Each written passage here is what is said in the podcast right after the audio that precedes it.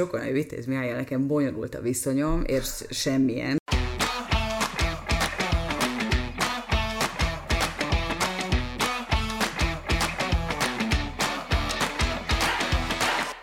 Sziasztok! Ez itt a Kultrahang Podcast második tematikus adása. Én Luca vagyok. Én pedig Edina. Ma egy színházi ajánlóval jelentkezünk nektek, és egy olyan előadásról fogunk beszélni, ami mindkettőnk számára hatalmas élmény volt, ez pedig az Örkény Színház Anyám tyúkja című előadása. Azt azért elmondanánk, hogy nyilván tisztában vagyunk azzal, miután 2014-ben mutatták be ezt az előadást, hogy ez nem egy friss és aktuális ajánló, azért ezt az előadást választottuk, mert olyan élénk élményeink és benyomásaink vannak róla, és annyira fontosnak érezzük, hogy ezt mindenképpen el akartuk mondani nektek. És egyébként nyilván a mai napig megtekinthető tehát hogy most is láthatjuk, ha gyorsak vagyunk a jegyvásárlással. Az előadásról azt kell tudni, hogy ez egy a magyar irodalom kötelező verseiből felépülő előadás, tehát az egész előadás gyakorlatilag csak versek elmondásából áll, viszont akkora sikert aratott az első rész, amelyiket 2014-ben mutattak be, és azóta is folyamatosan teltházzal megy, hogy készült belőle egy második rész is, ami pedig kicsit kívül helyezkedik már a nagyon kötelező általános és középiskolában tanított verseken, és egy kicsit bő bővíti a spektrumot, itt már kortárs írók is előfordulnak.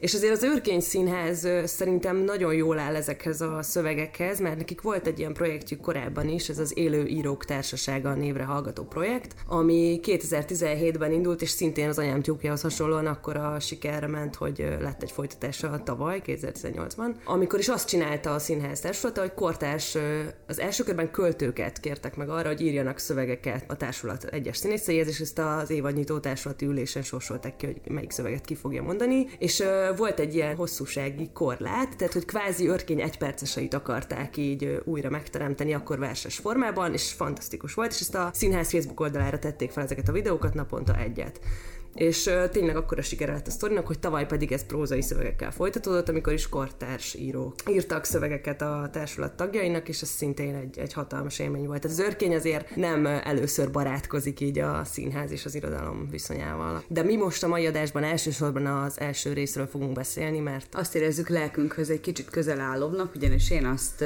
az első részt, azt az Ördökatlan Fesztiválon láttam. Ugye erről beszéltünk, hogy Luci, hogy te a színházban, tehát itt Pesten láttad. Nekem viszont az Ördökatlanos élményem az az egyhez kötődik, és az azért egy nagyon különleges előadás volt, mert a Mokos pincészetben volt az előadás, Palkonyán. Az aki jár Ördökatlan Fesztiválra, azt tudja ezt a helyszínt, aki még nem volt annak szívből ajánlom, hogy menjen el és nézze meg a Mokos pincészetet. Ez egy gyönyörű színházteremmel rendelkező pincészet, és az egy nagyon viharos ördögkatlan volt, éppen, de már nem lelkileg, hanem időjárásilag, és konkrétan volt egy olyan pillanat, amikor nagyon sok helyen elment az áram ott a villány környékén, és ez az előadás, ez pont akkor volt a Mokos pincészetben, amikor az áram többször elment. Tehát, hogy az előadásban szerintem kétszer, kettőre minimum emlékszem, hogy elment benne az áram, és egyszer a boldog szomorú dal kellős közepén, amikor is, mikor visszajött a, az áram, akkor a, nem emlékszem, hogy pontosan ez a sor jött, vagy oda ugrott a Csúlya Imre, de hogy úgy folytatta, hogy van villanyom, izzik a villany, amire kapott egy nyílt színi tapsot természetesen, tehát hogy az azért nem volt egy rossz megoldás erre a helyzetre, sőt, tehát mindjárt többet beszélünk majd arról, hogy miért akkora élmény ez a, a történet, ugyanis az, hogy ahogy a Luca említette, ez csak versek elmondásából áll, viszont az úgy, Igen. hogy tényleg ö, én szívem szerint mindenkinek javasolnám, hogy nézze meg. Így van mert annyira egyszerűen, annyira szépen, annyira kiváló a Váradi Szabolcs válogatta, és ö, ö, Mácsai Pál szerkesztette, illetve rendezte az előadást, és annyira, tehát körülbelül új viszonyt képes kialakítani ezekhez a nagyon klasszikus versekhez, és a másik, ami ö, nekünk még eszünkbe jutott erről, hogy az én színházba járós tapasztalatom szerint azért nagyon változó, hogy a versek hogyan jelennek meg, vagy hogy szavalnak színészek verset. Ugye erre nagyon klasszikus a példája a Latinovics, akit hát én úgy látom, hogy vagy nagyon nem szeretnek az emberek, vagy nagyon imádják, ahogy verset mond. Igen. Ebben most állást foglalni nem fogok, ellenben nagyon-nagyon különböző, ahogy a, az örkény ezekhez a szövegekhez nyúl. Igen. És a színészképzésben is van szerintem egy olyan ilyen kicsit kimondatlan szabály, hogy neked nagyon jól kell tudnod ahhoz verset mondani, hogy te jó színész legyél, én ebben sem mindig látom a konzekvenciát. Ezt nem gondolom tehát, én sem feltétlenül így. Miközben, tehát egy fontos dolog, egy nagyon jó helyzetgyakorlat, nagyon szépen alakítja a szöveget, plusz, hogyha verses előadásokat játszol, akkor abban jöhet jól, hogyha jól tudod kezelni az ilyen típusú szövegeket, de azért verset mondani, meg verset szavalni, az valószínűleg két külön dolog, és a, az őrkénynek az előadása szerintem annyi, abban is különleges, hogy ezt a két dolgot egyébként körülbelül ötvözi, mert miközben szavalnak, a közben mondják így van. Bár azért, ha kettő közül kellene választanom, akkor azt mondanám, hogy az őrkény verset mond, Így van. és elmondja neked, hogy miről szól a vers. Mert ami, ami ugye itt a színészképzésre, vagy akár Latinovics példájából felmerül, meg ami sokunkban él, mint verset mondó színészképe, az általában az, hogy ilyen pátoszos, gyönyörű hangsúlyozással, nagyon szép artikulációval elmondott szövegek, csak adott esetben a befogadónak fogalma sincs a vers végén, hogy miről szólt a vers, csak az maradt meg benne, hogy fú, hát ezt nagyon szépen mondták el, és ugye ilyen általános iskolás versmondós élményeink mindannyiunknak vannak, amikor a, úgy, Ó, úgy üvöltik Aditól a zsolozsmát, így, hogy a zsűriban ülő néniknek fel a haja, de hogy nem feltétlenül tudod meg, hogy Adi mit akart mondani, és most nem, nem azt mondom, hogy ez egy rossz módja, ez egy másik módja a versmondásnak. Sőt, átveszem a többes szám harmadikot eper egybe, mert én is szavaltam nagyon hát sok persze, mint versmondó versenyen, és szerintem annak van egy nagyon specifikus módszere egyébként, ahogy ahhoz hozzá szoktak nyúlni a, a magyar tanárok, legalábbis az én tapasztalatomban nekem nagyon dramatikusan, vagy, vagy ö, ilyen nagy amplitúdókat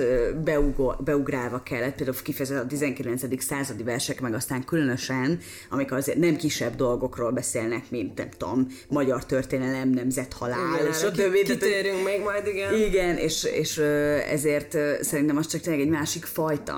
Így van, abszolút nem, tehát nem, nem ítélkezni szeretnénk, csak azt gondoljuk, hogy az őrkény előadása azért annyira fantasztikus, mert nem elég az, hogy a színészek megértik, hogy miről szól a szöveg, és feldolgozzák, és egyébként itt kiemelném, hogy fantasztikus a színészhez történő verspárosítás az előadásban, mert néhány versre, erről is beszélünk majd még bővebben, annyit rátesz a színész karaktere, hogy az elképesztő, tehát nem elég, hogy megértik, de ezt át is tudják adni nekünk, és így adott esetben néha teljesen új értelmet nyernek a versek, és akkor térjünk ki arra, hogy milyen élményeink voltak a, a darab kapcsán, hogy mi az, ami bennünk a leginkább megmaradt. Ezt már ugye említettük, hogy ezek a szövegek ilyen unásig ismert szövegek. Tehát tényleg itt a nagyon klasszikus értelemben a magyar irodalom kötelező verseiről kell beszélni. Hát hadd mondjak egy pár példát, ugye Héjanász az Avaron, Arany Lacinak, Altató, Esti kérdés, ugye ezek csupa szöveggyűjteményi. Abszolút. Tehát olyan szövegekre kell gondolni, amikkel mindenki biztosan találkozott már. Viszont itt ugye már csak azáltal is, hogy ezekkel a versekkel úgy találkozunk, értünk már először, mint hogy kötelező, vagy hát hogy az irodalomóra keretei között dolgozzuk fel ezeket, de nem biztos, hogy mindig végig gondoljuk, hogy mit akar nekünk mondani ez a szöveg, annál inkább, hogy adott esetben 200 éve írták, és teljesen más társadalmi körülmények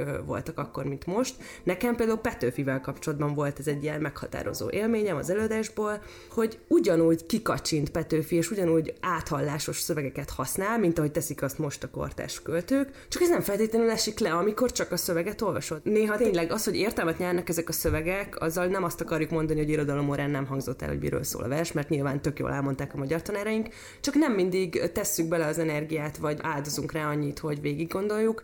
És erre a másik ilyen nagyon meghatározó élményem az a himnusz egyébként, amiről, ha most azt mondod nekem, hogy himnusz, még a anyám csukja megtekintés előtt, akkor bejön egy ilyen asszociáció áradat, hogy évnyitóban 40 fokban állunk az iskola udvarán, lobog a magyar zászló, gyűrögetjük a fehér ringünket, közben mondják a himnuszt, és így sorra állulnak el az osztálytársaink, és hogy így mikor lesz már vége. És lehet, hogy ez szörnyű, mm. de hogy így ez a kép jelenik meg a fejemben. Persze, persze. Míg amikor a Mácsai kiáll és elmondja a himnuszt, akkor így olyan, olyan erővel szorulsz bele a székedbe, és olyan erővel éled át gyakorlatilag az egész történelmet újra, hogy így nem tudsz másra gondolni, mint hogy tényleg most már áldja meg a jóisten ezt a nemzetet, ha ennyi minden nem ment keresztül, és ezt szerintem ezt így nehéz is szavakkal kifejezni, hogy ez egy, egy milyen fantasztikus élmény. Persze szerintem egyébként annyira néha nagyon apróságokon múlik, amikről most beszélgetünk. Tehát, hogy említetted ugye, hogy nagyon jó a, a színész szöveg párosítás, és egyben nagyon jó az is, hogy körülbelül szabad kezet kap,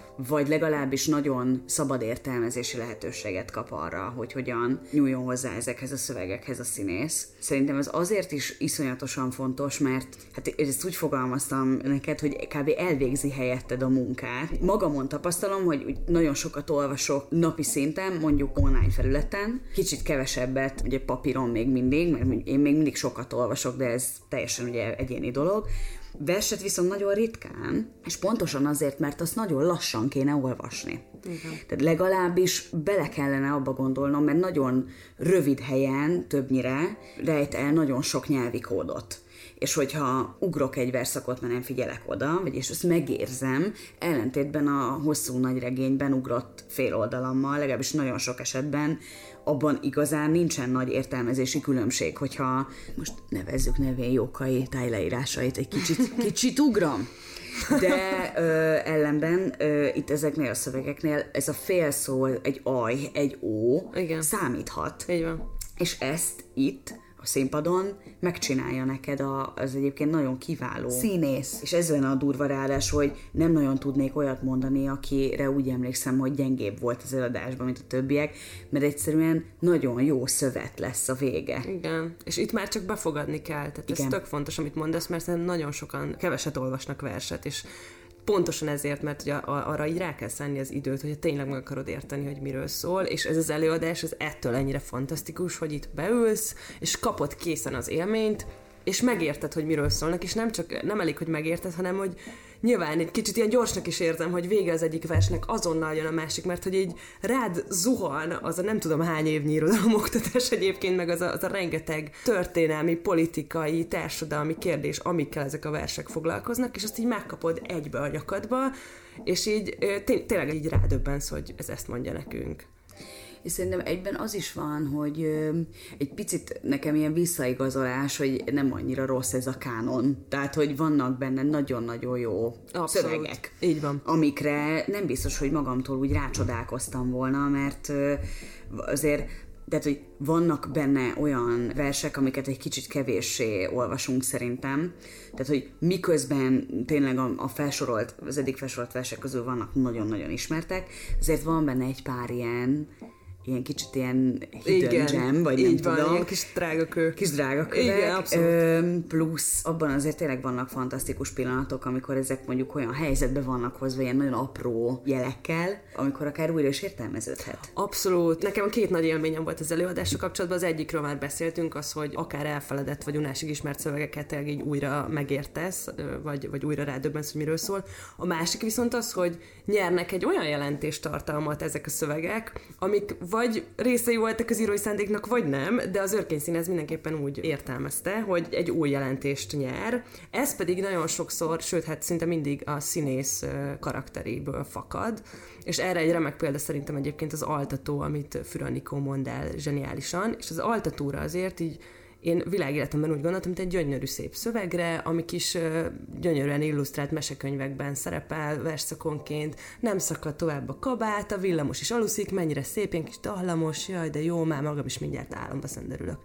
És akkor jön Füranikó, aki pedig előadja ezt egy altató anya szerepéből, amikor is leginkább azon tudsz elgondolkozni, hogy hány vers szak ez a vers, és hogy nem alszik még mindig Kis Balázs, és a végén már szegény úgy szenved, hogy aludj el, mert különben nem tudom, mi lesz, és ez is egy ilyen fantasztikus élmény, hogy erre így eddig nem gondoltam volna. Hát ott együtt röhögtünk, akinek van gyereke, az azért, akinek nincs gyereke, az pedig azért, mert neki nem kell ezzel ö, még foglalkozni, szerintem. És igen, ha már a gyerek téma, ez még egy másik vers, amit ki akartam emelni, az a Betlehemi királyok, ami, ami szintén egy ugyanilyen közös élmény, egy ilyen összekacsintós a nézőtéren, amiből egyébként van az előadásban, hogy rengeteg. Amikor ugye a Betlehemi királyok, ami szintén József Attila szövege, és, és szintén így a, a, az iskolai karácsonyi műsoroknak ilyen emblematikus szereplője, és arra is mindig úgy gondoltunk, hogy egy ilyen szép, ott állnak a kis jászolnál, mondják, és közben pedig a színpadon azt látjuk, hogy ott ül Szűz Mária, ringatja gyermekét, míg nem megérkezik hogy a Gáspár Menyhért és Boldizsát az ajándékokkal,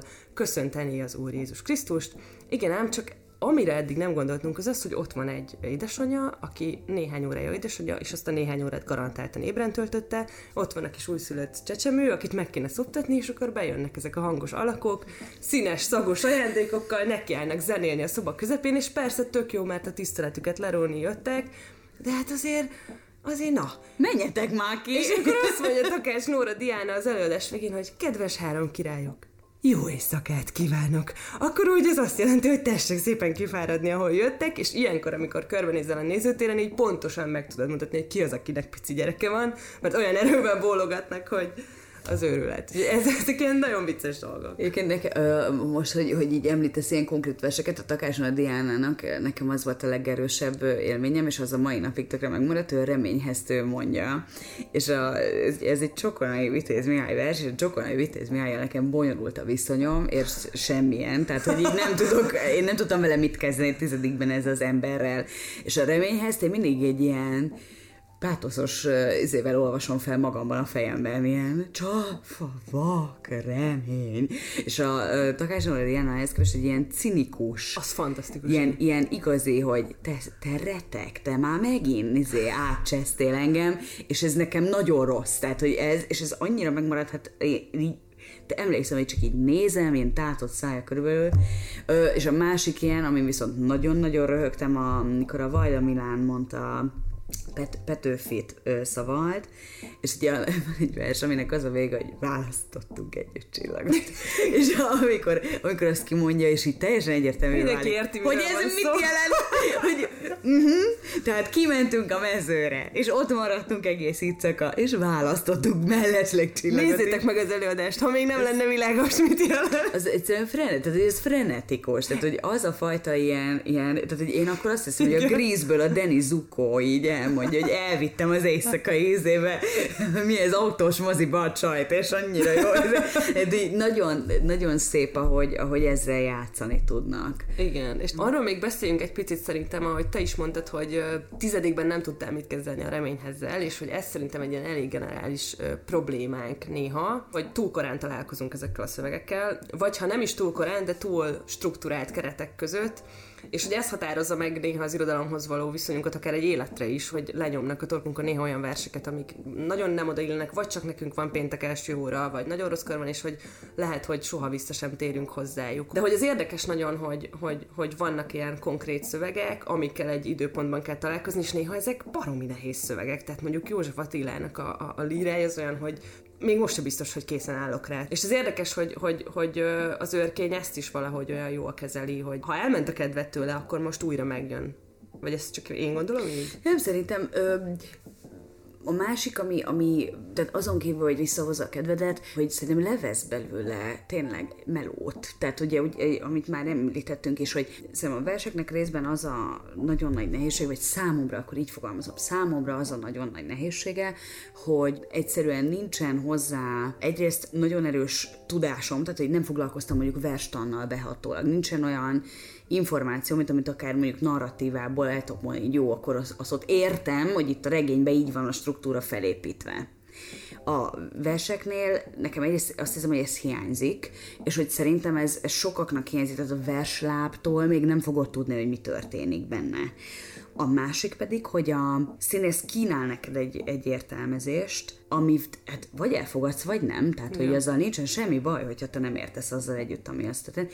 És hogy szerintem, ha felolvasnánk őket, az sokat segítene, viszont amikor az osztály előtt kell felolvasni, az egy nagyon másik helyzet. Az teljesen Az, az inkább ilyen kellemetlen, ezt szerintem én legalábbis úgy emlékszem, hogy ezt senki sem szerette igazán, aki szerette csinálni, az azért volt piszkálva, aki nem szerette csinálni, az azért volt piszkálva. Itt tizenévesen nagyon sok minden fura, meg Igen. jaj, inkább ne, meg hát tehát sokszor érzelmekről van szó, Abszolút. és érzelmeknél bonyolultabb dolgot ö, timikorban keveset tudsz mondani, tehát hogy ez azért ott egy nagyon mozgó Szerintem dolog. ez is okozza azt, hogy nem engedjük magunkat közel a versekhez, már csak azért is, mert ciki mondjuk 15 évesen közel engedni magadat, és azt mondod, hogy jó, ez csak egy hülye szöveg, amit meg kell tanulni és felmondani az ötösért. Igen, meg, meg tényleg nem, tehát hogy ugye a mostani linearitásban, 9 korodban főleg olyan szövegeket, amit az előbb is említettél, olyan szövegeket találkozol, amitől nyelvileg nagyon eltávolodtunk. Tehát ott van egy csomó, akár régi magyar szöveg, vagy régi fordítású régi szöveg, amiknek kifejezés szinten nincs meg a, a jelentése. Tehát azt még beletenni, hogy az még mit jelent, és hogy van a első sor, hogy utal az ötödikre, tudod? Tehát, hogy ez tényleg egy ilyen figyelmes dolog, és ellenben az, ami mondjuk azzal foglalkozna, ami téged hogy mozgat, az sokkal később kerül be, ha bekerül egyáltalán. De ezzel most nyilván, tehát vannak erre kivételek, biztos van, aki tanít kortás költőket, biztos van, aki úgy nyúl hozzá a versekhez, hogy az, a, mit tudom, az ő osztálya kiválóan tud értelmezni, hát, de, de nekem, aki nagyon szerettem mind a tanáraimat, mind a magyar órákat, nekem az együtt sem alakult ki igazán erős viszonyom versekhez, vagy legalábbis nagyon kiválogatva. És hogyha olvasok mondjuk olyan szöveget, aminek nem tudom a kontextusát, tehát nem tudom, hogy ki írta, mikor, akkor én egy picit elveszve érzem magam. Uh-huh. És szerintem a, az anyám tyúkja egyben az az érdekes, hogy ezek a tudások, ezeknek kb. megvannak. Ja, és ugye ki vannak írva a címek, tehát ez egy fontos dolog, Igen. hogy Igen, nem, nem hagy téged sötétben az őrként arról, hogy mit hallasz, tehát nem, nem egy és ilyen... nem erősíti tovább azt a tudást, hogy jaj, mi is ezt pontosan kéne tudnom, de nem tudom. De ezt a kvíz faktort, ezt kihagyja belőle, igen, hanem kiírja, és azt mondja, hogy nézd csak, most ezt hallod, és most most ennek egy verzióját hallod. Hogy a vers hogy... mondani valóját visszaadja Igen. az, hogy ezek Igen. egy ember gondolatai, Így és van. a színház egy embert rak a vers mögé, illetve mellé, Így van. aki elmondja ezeket a gondolatokat, és ez tök fontos. Hogy pont ezért nem gondoljuk gyakran végig, mert ott van egy poros köteten a József Attila összes a polcon, és még ha le is veszem és elolvasok egyet-egyet, csak azért, mert szeretem azt Igen. a pár sort, és milyen jól hangzik, csak hogy ez az előadás tényleg pont azért fontos, mert azoknak is ö, érthetővé válnak az, ezek a szövegek, akik nem szerették, vagy, vagy, vagy nem olvasták saját kedvükre. Szóval. Nyilván nem véletlenül lettek ezek a szövegek fontos és, és kanonizált szövegek, mert fantasztikusak. Viszont kell szerintem hozzájuk ez a segítség, különösen a régebbi szövegekhez, amiknek a, mondjuk a fordítása is tényleg elavult, vagy más szavakat használunk, ami egyébként egy annyira érdekes téma, hogy szerintem erről beszélhetünk majd egy külön adásban. Hogy jó, jó, mit jelent az, hogy aktuális nyelv, és akár a Igen. színházi fordítások kapcsán. Igen. Tehát, hogy ez nagyon fontos a, a, a színházban, hogy így megkapod ezt mai nyelven, például. Igen. Tehát ezek nagyon sokszor elveszítik ezt a, hogy is mondjam, tehát szerintem például a kortás költők, most bocs, hogy gyorsan témát váltottam, csak hogy a, a kortás költés egyszerűen azt csinálja nagyon jól, hogy nagyon jól rak előre embereket, akik emberként lesznek érdekesek a tömegek számára, és ezért elkezdik a szövegeiket olvasni. Tehát más a viszonyrendszer és nem az van, hogy vannak szövegek, amik állnak magukban, és mögé ez az ember, ez kvázi így eltűnik, hanem tényleg jobban összekapcsolódik talán a kettő. Azt szeretjük borzasztóan, hogy úgy áll hozzá az őrkény ezekhez a szövegekhez, mint érinthető, és, és használható szövegek, amik gyúrhatóak, és, és el akarja mondani, hogy miről szól, nem pedig ilyen, ilyen szent, és csak felrakjuk magasra a polcra a témaként, Igen. hanem abszolút nézzük meg, miről szól, ez itt egy vicc, ez akár ezt is jelentheti, Igen. és hogy nézzétek meg, fogadjuk be együtt. Igen. És ti elgondolkodtatok már azon, hogy Petőfi korában ez miért volt vicces, és, és vannak, és ez fantasztikus. Igen. Nyilván ennek része a humor is, amit, amire csak az élő előadás képes. Igen és az is, hogy azért mondjuk erős. el, hogy, hogy piszok jó társulata van az őrkénynek, és minden Igen. színész, ahogy te is mondtad, már egyszerűen, tehát hogy nagyon oda teszi ezt az előadást, Persze. és vannak egyébként, amit még ki akartam emelni, ilyen apró zenés részek az előadásban, ez Kákonyi Árpád műve egyébként, és ilyen a versekhez, a szövegekhez nagyon illő, jellemzően egyébként Vörös Sándor szövegek, de nem kizárólag, amik megzenésítve fordulnak elő, és itt attól így, ez tényleg ilyen kifejezetten ilyen lélekemelő érzés, amikor így együtt zeng az egész társulat. A, mintha mindenből jó arányban került volna bele. Ez Igen. talán ami nekem a legerősebb érzetem, hogy mindenből, ha pont egy kicsit lenne kevesebb, az már nem lenne jó, ha pont egy kicsit lenne több, az sem, de minthogyha mint hogyha egy nagyon-nagyon jót sikerült volna főzni mindabból, amit összepakoltunk. És nem hallottam még olyan véleményt soha senkitől, hogy nem tetszett neki. Igen. Ez konkrétan az én az sem. előadás, amit uh, én, és a, ja, és a másik, hogy engem nagyon gyakran kérdeznek, nem tudom te, hogy vagy vele, de engem nagyon gyakran kérdeznek az ismerőseim, hogy milyen színházjegyet ajándékozzanak. És ugye ilyenkor mindig jön a, tudod, nekem nagymamám nem szereti, hogyha mesztelennek a színészek, értem, az enyém meg pont szereti, érted, de ez kinek mi a... Most ma vicceltem. De hogy, hogy tényleg vannak ezek a... Persze. Ú, meg biztos, hogy jó lesz biztos, hogy íze, és ez nekem az egyik ilyen fix előadás, amit konkrétan nem tudok olyan embert a mit tudom én, 1600 Facebook ismerősöm közül, akinek nem merném ajánlani. Nincs nem véletlen ilyen. egyébként, hogy 2014 óta nem tudják levenni a műsorról, és 5 perc alatt elfogynak a jegyek, de nem is kell, és mi reméljük, hogy még mind jól meg tudjátok nézni, mert tényleg fantasztikus. A kettő is tök jó amúgy, Igen. tehát hogy az, az pedig már a ö, társulatnak az új tagjai is vannak benne, az 16 éven felül ajánlják, ez még talán fontos, néhány kortárs szöveg az egy erősebb Igen. történet, de ettől egyáltalán nem kell megijedni, tehát hogy ezek Igen, szintén a, ott a zene is egy picit nagyobb szerepet kap, az Igen. abszolút, az egy kicsit más élményt nyújt a kettő, Igen. mint az egy. Igen. Azért beszéltünk most elsősorban az egyről, mert, mert ott kifejezetten ezek az iskolában tanított kötelező Így. szövegek, és az ezek újraértelmezése az, ami fontos szerephez jut, és ugye ez egy ilyen revelációval ér fel, hogy hogyan lehet tényleg ilyen minden csontunkban ismert fordulatokat még mindig újra alkotni, és újra átadni, és, és lehet. Tehát, ez... És a kettőt tényleg csak azért javaslom, mert hogyha az egyre már egyszerűen nincsen jegy, akkor jó lesz a kettő is, tehát tényleg jó. Ezt nem csináltunk nagy reklámot az előadás, tök jó a kettő is. De tényleg tök jó a kettő, tehát hogy, és a, aki azt látja először, az ismerősebb közül, aki azt látta először, annak ugyanannyira revelatív volt, mint nekem a, is, aki az elsőt is, igen, látta először. Nyilván érezhető itt, ahogy, ahogy fogalmazunk róla, hogy egyszerűen nem nehéz róla ennyire szuperlatívuszokban és ennyire csodálva beszélni, mert tényleg nagyon minőségi, nagyon szép. És ezt azért el kell mondanunk, hogy, hogy ez az első mondat még nagyobbat szóljon, hogy mi kevés előadásról beszélünk egyébként, ennyire egyértelműen szuperlatívuszokban, mind a ketten elég kritikusak vagyunk. Ez így van. De hogy ez, ez most az egyik ilyen legerősebb élményünk az utóbbi időben, úgyhogy ez az utóbbi időben, igen, hát én nem is tudom, Hát azért van még, persze, lesz, lesz persze. itt még miről beszélgetni. Abszolút, de, hogy ez egy, ez egy ez, tényleg, ezt, ez ezt bátran ajánljuk, hogy mindenki menjen el és nézze meg, és pontosan ezt szeretnék tényleg kihangsúlyozni, hogy az is, akinek nem feltétlenül van az irodalomhoz ilyen különösebb viszonyulása, mert valamilyen, tehát egy élményt biztosan kap. Abszolút. És, az Örkény Színháznak egyébként tényleg érdemes a munkásságát követni, mert ahogy említetted, az élő írók társaságát is, mondani, igen. Ö, nagyon sok apró jó dologot csinál igen. szerintem az Örkény, amit így azt, látni. Azt, az megtekintetőek egyébként ezek a szövegek és videók a színész Facebook oldalán, így egyesével, és nagyon jók, és nagyon, nagyon nagy élmény. Hát, vagy mint az a fotósorozat, hogy mi lennél, hogyha nem lennél színész, az is mennyire, az mennyire egy ilyen, volt. az egy tök kedves sorozat volt, és tök érdekes volt ezt látni a színészekről. Nyilván egy, mondjuk én jó, jókat mosolyogtam, hogy tényleg minden harmadik ember az állatkertbe akar dolgozni, igen. ami ilyen. De... Ezt ugye idén az évadnyitáskor évadnyitás készült ez a fotósorozat, amikor minden színészt megkérdeztek, hogy mi lett volna, ha nem az őrkényben színész, és a képzelt kedvenc foglalkozást megörökítették, és így készült egy nagyon vicces fotósorozat. És akkor én ezért nem, fel is tenném neked ezt a kérdést egyébként, ha már így felmerült ez a téma, hogy te mi lennél, ha nem az lennél, ami most vagy? Hát én szerintem akkor körülbelül Nobel-díjra vagy Membuker-díjra válogatnám a nyertes regényt. Oh tehát, hogy így... Kicsit jó. De ez azért, tudod miért csalás? Mert így a mindennapi szerkesztői munkát, azt én bevallom, azt én egy heroikus dolognak tartom, és azt egyáltalán nem irigylem. Viszont egy ilyen nagy könyvkiadó, érted, nem tudom, gyönyörű nagy ablakos irodában, hogy én elolvassak egy könyvet, és azt mondjam, hogy ez lesz.